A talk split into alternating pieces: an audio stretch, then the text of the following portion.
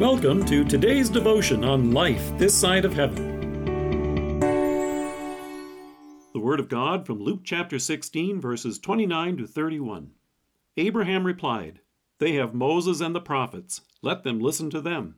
No, Father Abraham, he said, but if someone from the dead goes to them, they will repent. He said to them, If they do not listen to Moses and the prophets, they will not be convinced, even if someone rises from the dead.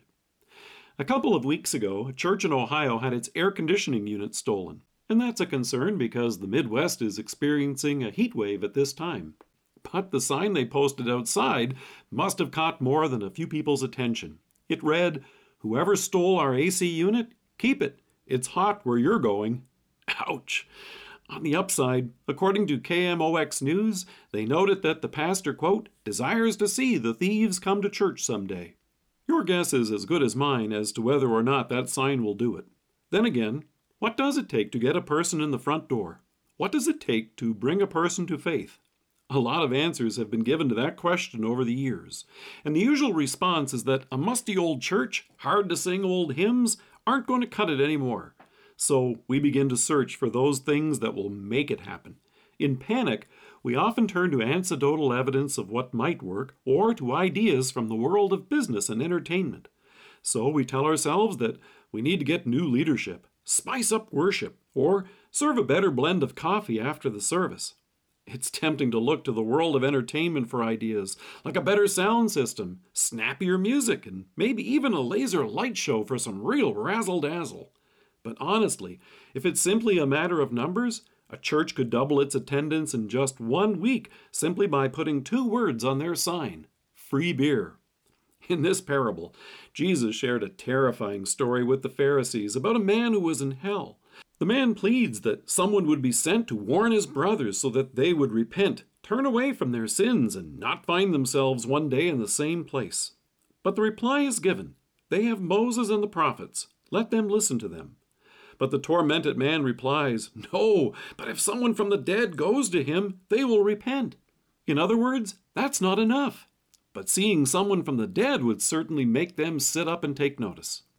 But if that were true, then the Pharisees should have all become believers, because God did raise a real man from the dead that they all knew, and a man ironically with the same name, Lazarus.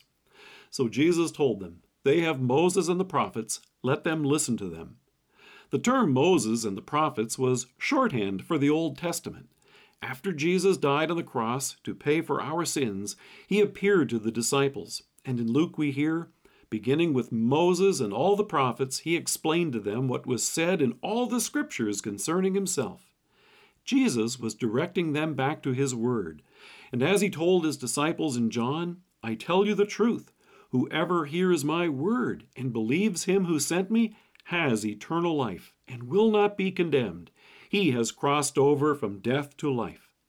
Here in Scripture, God reveals that our Savior has carried the burden of our sins and borne the punishment we deserved for them on the cross. It's good news that rescues us from hell and brings us everlasting life. Don't be disappointed if you go to church and there is no laser light show or even air conditioning. In John's Gospel, Jesus himself assures us the words I have spoken to you are spirit, and they are life. Let us pray. Gracious Savior, as we seek to share the gospel in a world of gimmicks and gizmos, guide us to your word that we may hear it and reach out to others with it. Amen.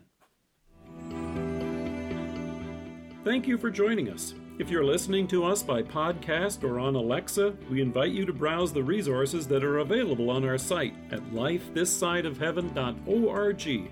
God bless you and have a great day.